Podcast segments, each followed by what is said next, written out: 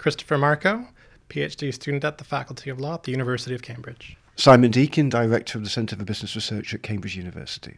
Christopher and Simon, thank you very much indeed for talking to the CBR podcast series today.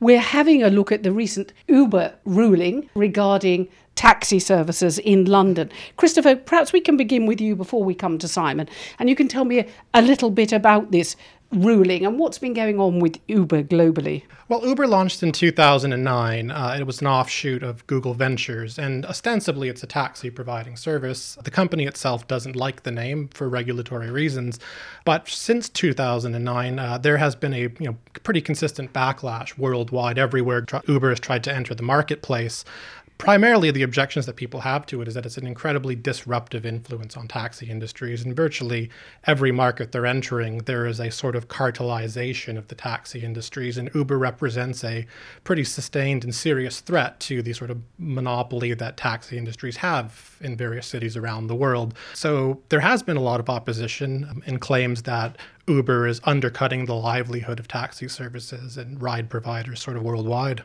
There has also been a safety issue uh, in India, for example. That's right. I mean, one of the issues that has sort of plagued uh, Uber since its foundation is that they sort of perform their own CRB checks on their employees, whereas taxi regulators in London, for instance, provide sort of comprehensive background checks and vetting of their drivers, whereas Uber is more or less left to their own devices to do so. And there's been a couple sort of instances in India, in the US, where uh, drivers have assaulted passengers. Um, the flip side to that is, is that the mechanism that Uber provides allows not only drivers to sort of rate um, passengers, but passengers to rate drivers. So, in the event that there is an assault or some sort of event takes place, there is a mechanism to theoretically identify the person. Whereas when you get into a black cab, you can be driven by anybody. So, there are assaults, but on one level, it actually provides a bit of a safety mechanism for passengers. So, Uber have retaliated with their own blog. They're very feisty uh, globally. But why so much litigation worldwide, Christopher?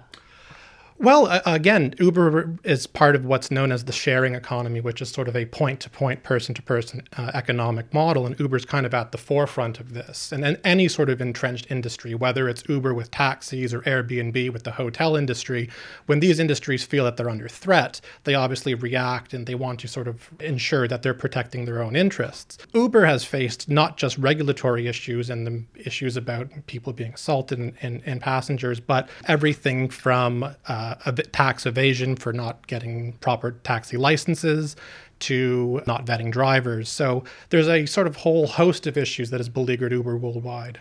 And do the legal systems of these countries vary in terms of how easy or difficult it is to, to challenge Uber? Is the law the right way to challenge them? Oh, well, the law is certainly the right way to challenge it. It's really the point at which these challenges take place. And what we're seeing now is sort of a ex post facto reaction to Uber once it's sort of entrenched itself in various jurisdictions. All these sort of regulatory problems are creeping up now.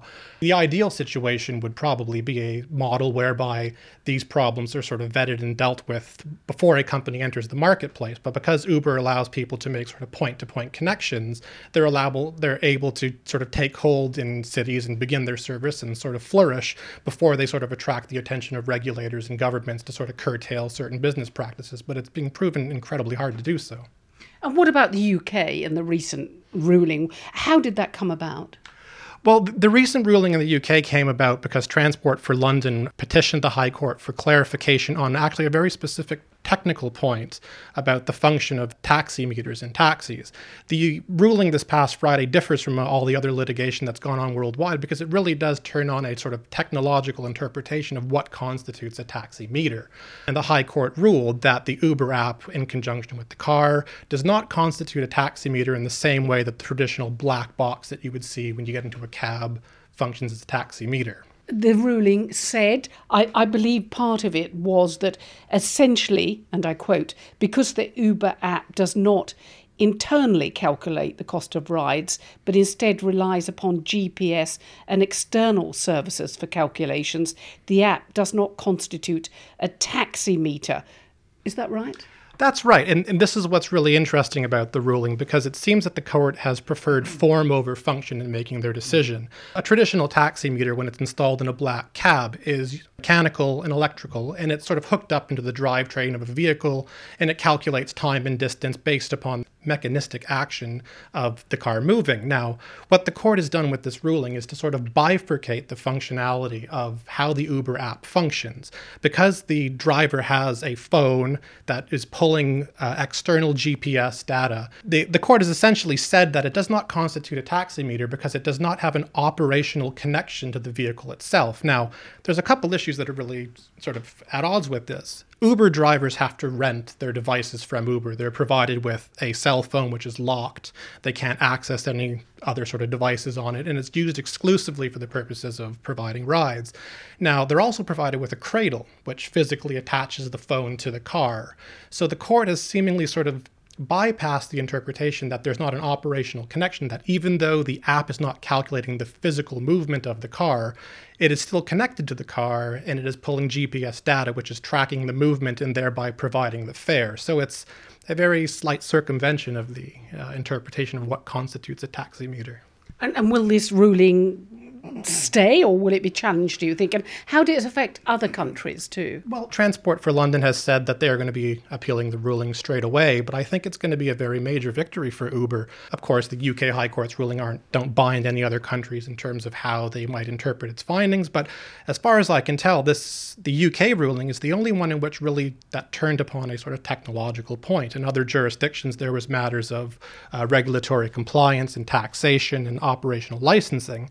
But I think that the ruling will have an effect in terms of how people understand what the service Uber provides is and the actual functionality of how their app works and how they provide their service. So I, I think they're going to be celebrating this.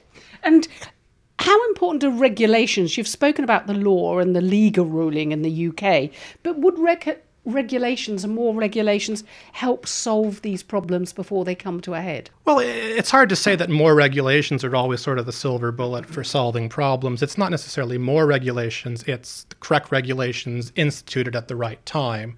I think with Uber and other companies like Airbnb, what we're seeing is a late reaction to these sort of new economic paradigms that they present, and the law is, in a sense, sort of struggling to keep pace with the type of terraforming of um, business practices worldwide. Um, so I wouldn't say more regulation is really the tonic for things. It's really getting in at the sort of entry level or the sort of R&D stage or the startup environment and having a lot more clarity about what is going on and what will be affecting the market before these things become locked in and sort of entrenched within society. Christopher, in your essay, A Taximeter by Another Name, you say that for cons- for consumers, the app provides the illusion of simplicity and convenience, but in actuality, the mechanisms through which Uber operates is remarkably complex, as it and every other GPS enabled device depends upon a constellation of at least 24 GPS satellites in geosynchronous orbit to provide all devices in the world with their positioning data. That is the global world we're working in. You know, these complexities, you know, how do they impact on the consumer? Well, I mean, if we sort of take it back to what a taximeter is, I mean, the taximeter is a 120 year old piece of technology now, and it really hasn't changed by and large since it was first invented. It was designed for one purpose, and it fulfills that function to this day quite effectively. It is a device solely for the purposes of calculating fare and distance over time. Now, what Uber kind of represents is a much more complex technological paradigm, whereas it is an app, which is nice looking, it's simple, it's relatively easy to use, but it's embedded in a very complex smartphone platform. Uh, whether it's iOS or Android, which has its own host of functionality, which is hooked up to uh, cellular networks, to GPS networks. So it's a small part of what is a very complex network. So from the consumer perspective, what the High Court ruling kind of is a tacit endorsement of is that this type of complexity is kind of what we're going to be faced with, sort of moving forward, and that humble devices like the taximeter may well be outliving their sort of function, even though they perform it perfectly well to this day. Yeah, so you know, technology moves on and it moves society on with it. But is the law lagging behind technology and how can it catch up?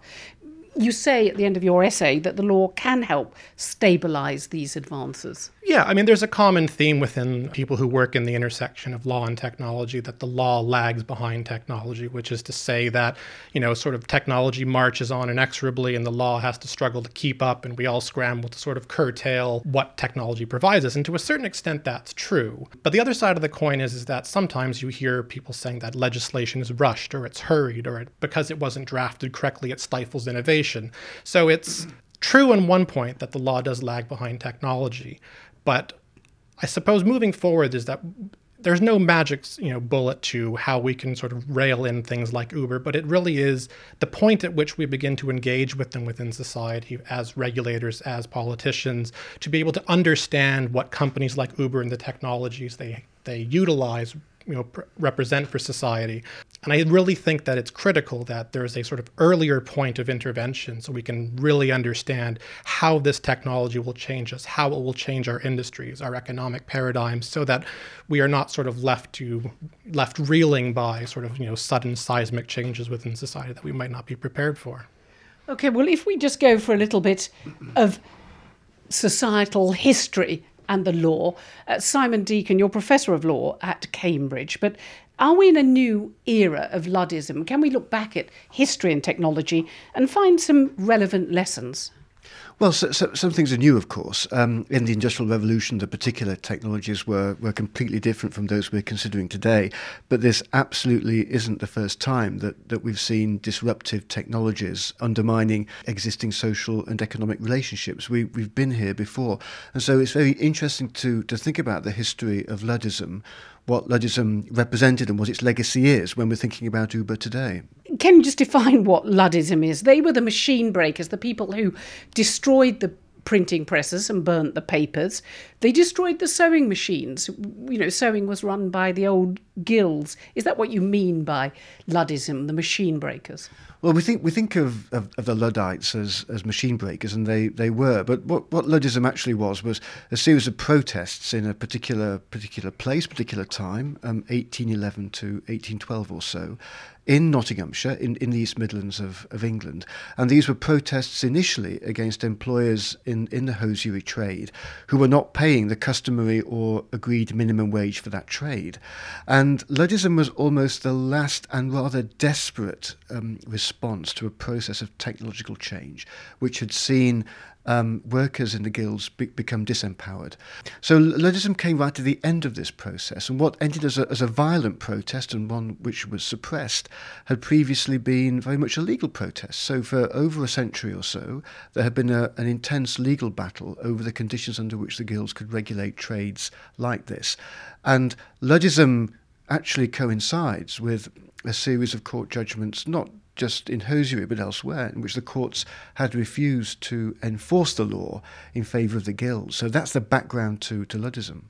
And the guilds, what kind of power did they have? They were the old trade unions, if you like. If you, you had a trade, you belonged to a guild to practice that trade. So, in a very funny sort of way, the, the, guilds were the forerunners of the trade unions, but also the forerunners of the modern corporation, because within the guild there, there were both employers and workers. Um, and the, the, guild was an association which defended the trade, maintained quality standards, and, and regulated training and entry into the trade. So, both masters and journeymen, and of course apprentices, were united by their common membership of the trade. And actually, it was very difficult within the framework of the guild to operate as a capitalist um, employer. And merchants and financiers could supply capital to producers, but they weren't allowed to take control of proto industrial enterprises the basic principle here was that people within the guild, within the trade, had to learn their skills, become apprentices before they could operate within these industries. So when the first merchant capitalists came along, they hadn't um, done apprenticeships, they hadn't trained in, in, in this area. Were they permitted by law to organise capitalist firms in which there was direct labour relationship, not mediated by the protection of the guild? Now, the early answer of the courts was no, they couldn't, that the merchants couldn't enter. But later on, the courts suggested to a changing reality, which was that the factory factory was replacing the guild, and and capitalism, as we came to know it, was replacing these these old structures of the so-called moral economy of, of, the late Middle Ages. Now, the reality is today, in the same way, the courts have a very difficult job. They've got to apply legislation not at all designed for today's circumstances, to, to changing technologies. And very often one has the impression, in history and also today, the courts will reinterpret legislation to try to accommodate changing technologies. And we saw that in the in the 18th century, and maybe we're going to see that today with Uber. Yeah. And, and the challenges to the law uh, in the 17th century, it seems remarkable to say we had challenges to the law then. Did it change the hold of the guilds well, I think what happened was in the end, the, the Guild failed as, as a model. The, the, Guild was exclusionary, the guild, the Guild was hierarchical, and also the Guild couldn't compete with mass production, which did provide, in the end, high quality goods for a far wider market than the Guild could ever cater for. So the decline of the Guild was perhaps inevitable in all these ways. But what the Guild was good at was creating social capital and embedding production in the wider community. Now, that objective hasn't gone away. So what replaced the Guild eventually were other things that we, we came to take for granted. We, we, we took for granted uh, collective bargaining, we took for granted the welfare state, and also the regulatory state, taxing and controlling companies. All these things were taken for granted. And they were part of a, of a new social compact, in effect mid 20th century, just reached its peak. Some accommodation between labour and capital, so there was capitalism, but there was also the welfare state. Now, Uber isn't the first to begin to chip away at the welfare state. This has been going on for a very long time. But when people talk about the so called Uberization of work, they have in mind extreme casualization, um, an entity, an employer that is seemingly remote from the law um, technology which dematerializes the firm. So who knows where Uber might be? Okay, there's a cloud and information is loaded up there. Uh, Uber is over there somewhere in in California. Maybe they have a local subsidiary in the UK. All these things are possible, but um, th- th- there's no, no longer the visible face of capital that we're familiar with. Makes it very difficult to regulate capital. Makes it very difficult for, for, for governments to tax these firms. And of course, um, many people will say, as they did about mass production in the 19th century, what Uber provides for customers is a definite advance on what has existed before. So courts and regulators are under very strong pressure. Now, having said that, um, Uber is openly and explicitly disruptive. Right? So Uber, the, the, the people behind Uber know what they're doing. They're they can see possible financial uh, advantage. They can see profit in undermining other business forms. This, of course, requires a change to regulation. So the example of the black cabs in London is a great example. Cabs have a monopoly. The, the law protected that monopoly as a quid pro quo for taxi drivers learning the knowledge and acquiring certain skills. That's the kind of compromise which Uber is undermining. So the question here is not not just does the taximeter resemble the Uber app? That's a very important question, as Christopher was explaining.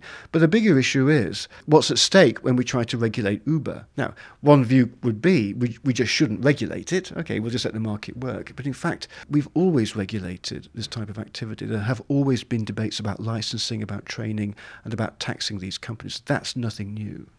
So, if we look back then to the lessons of history, you say that the laws were repealed in the early 19th century. So, maybe we don't need more laws, more regulation. Perhaps we need a relaxation of them. Well, we may well find that there is some relaxation of these laws, but the, the impact of, of the High Court ruling in the London Uber case, we, we don't know. It, it may be uh, appealed, of course, but in due course, there'll have to be some new regulation governing Uber and black cabs and minicabs. So I don't think TfL is about to stop regulating the taxi trade in London, and the same is true of cities worldwide. There are very strong reasons to regulate public transport and, and, and the taxi industry.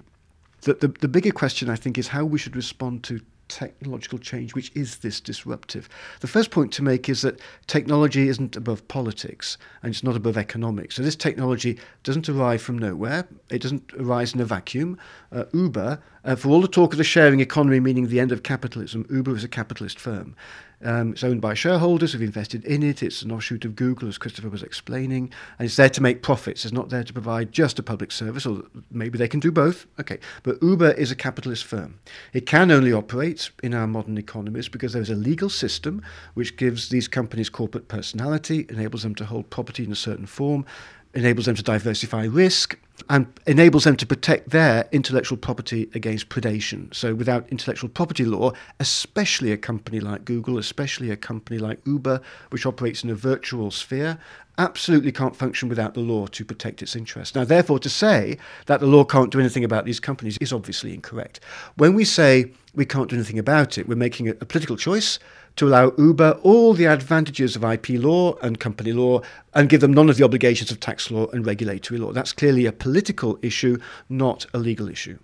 And Does the law always, in these eras of technological change lag behind is what we're witnessing nothing new. But maybe the speed of the technological advances at the moment leaves the law looking very limp well, some law lags behind, but without some law in the first place, there wouldn't be Uber, as, as, I was explaining. Without IP law, without company law, without the law that protects a capitalist firm like Uber, there wouldn't be an Uber. So, in that sense, Uber is presupposed by certain forms of facilitating law. Now, you may you may say, let's just have those laws which facilitate business, but it's never been that simple. Uber will expect it to be expect the law to protect it from unfair competition from people who might try to steal its ideas.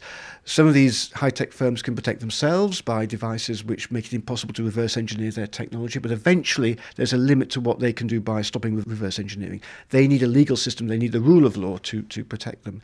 And it's in the state's interests to protect such firms where they are innovative, where they're producing new products, but also the law has an influence in taxing and regulating these firms because we want these companies to produce positive externalities, not just negative ones. So here's a good example. The debate about regulation requires us to think about how Uber should be allowed to compete with alternative forms of organisation, and also whether it's really the case at the end of the day that Uber should not be responsible for such issues as health and safety and insurance arising out of its activities. Because traditionally, we, we found ways in the past of allocating these responsibilities to corporate entities. means were found to ensure that companies could absorb and diffuse the risks associated with their activity. And these are the institutions of the welfare state. Now, in the case of Uber, we don't yet know what Uber really pretends for the form of work or whether we're seeing the end of the so-called standard employment contract. We don't really know what Uber portends for a kind of global capitalism where companies can't easily be regulated or taxed. Okay, what we do know is there has to be legal and regulatory innovation to keep up with Uber, but we also know from our own history that this innovation is perfectly possible. Christopher, how disruptive is the Uber technology? I mean, certainly Uber represents a very disruptive paradigm for the taxi industry, but it may well be the case that it's a industry that is in need of disruption. If you look at some of the places where Uber is fighting legal battles, New York City, for instance, where they have this taxi cab medallion cartel, which has been going on, where the cost of licensing a single taxi can be upwards of a million dollars. Um, there might be a, a, a need to disrupt these industries, what some people call the sort of cartelization of taxi industries. That rather like Simon's Guilds. Exactly, entirely like the guilds. Uh, amongst Silicon Valley people, Uber kind of represents one of the more sort of ethically dubious companies, and there's a whole host of reasons as to why one might object to Uber. They might also be the sort of lesser of all evils that we see manifesting. Now, that's not an endorsement for why we should sort of allow them this sort of permissionless innovation and to be able to sort of make take make inroads into markets all over the place. But they do sort of portend a future in which this kind of disruption may actually be beneficial on a long enough timeline. And just finally, Christopher, any predictions for the future? If you look at where Uber has grown out of, it's grown out of Google Ventures. And I think Uber has a lot of money invested in their business model. And one business model that Google has a lot of money invested in is driverless cars. So I think one thing that might you might see growing out of the Uber ruling is that if you have permission to operate these vehicles via smartphones and apps, that's not too far down the line. We might see driverless vehicles that we might be able to summon via apps, which might bypass a lot of the problems that we're seeing now with vetting drivers and background checks on drivers. Um, I don't think that is too far off. And I think that Uber has not been entirely covert about their desire that that is where they see their business model heading. Simon, do you agree well, I think what's interesting about what Christopher just said is we, we can't anticipate all the social and economic consequences of such a radical new technology. But all, all, we can say here, I think, is that at the end of the day, there is power in our modern democratic countries to control corporate activity. So companies like Uber do critically depend upon the legal infrastructure which, which the state provides. Now, this opens up a possibility for future regulation, but I think we won't get this unless there's an, an open and free discussion about the consequences of what these companies do. So Luddism may have failed to prevent the rise of the factory, but Luddism did help bring about the response to industrial capitalism, which was the welfare state. So we absolutely shouldn't stop resisting and protesting where we see social consequences of technological change which are very negative. The lesson of, of, of the Luddites is we need to continue to have an open debate about this and protest and resistance have their place. Simon Deakin, Christopher Markou, thank you very much indeed for talking to the Centre for Business Research podcast series today. The jury may be out, but the future is at least exciting. Thank you. Thank you. Thank you, Bonnie.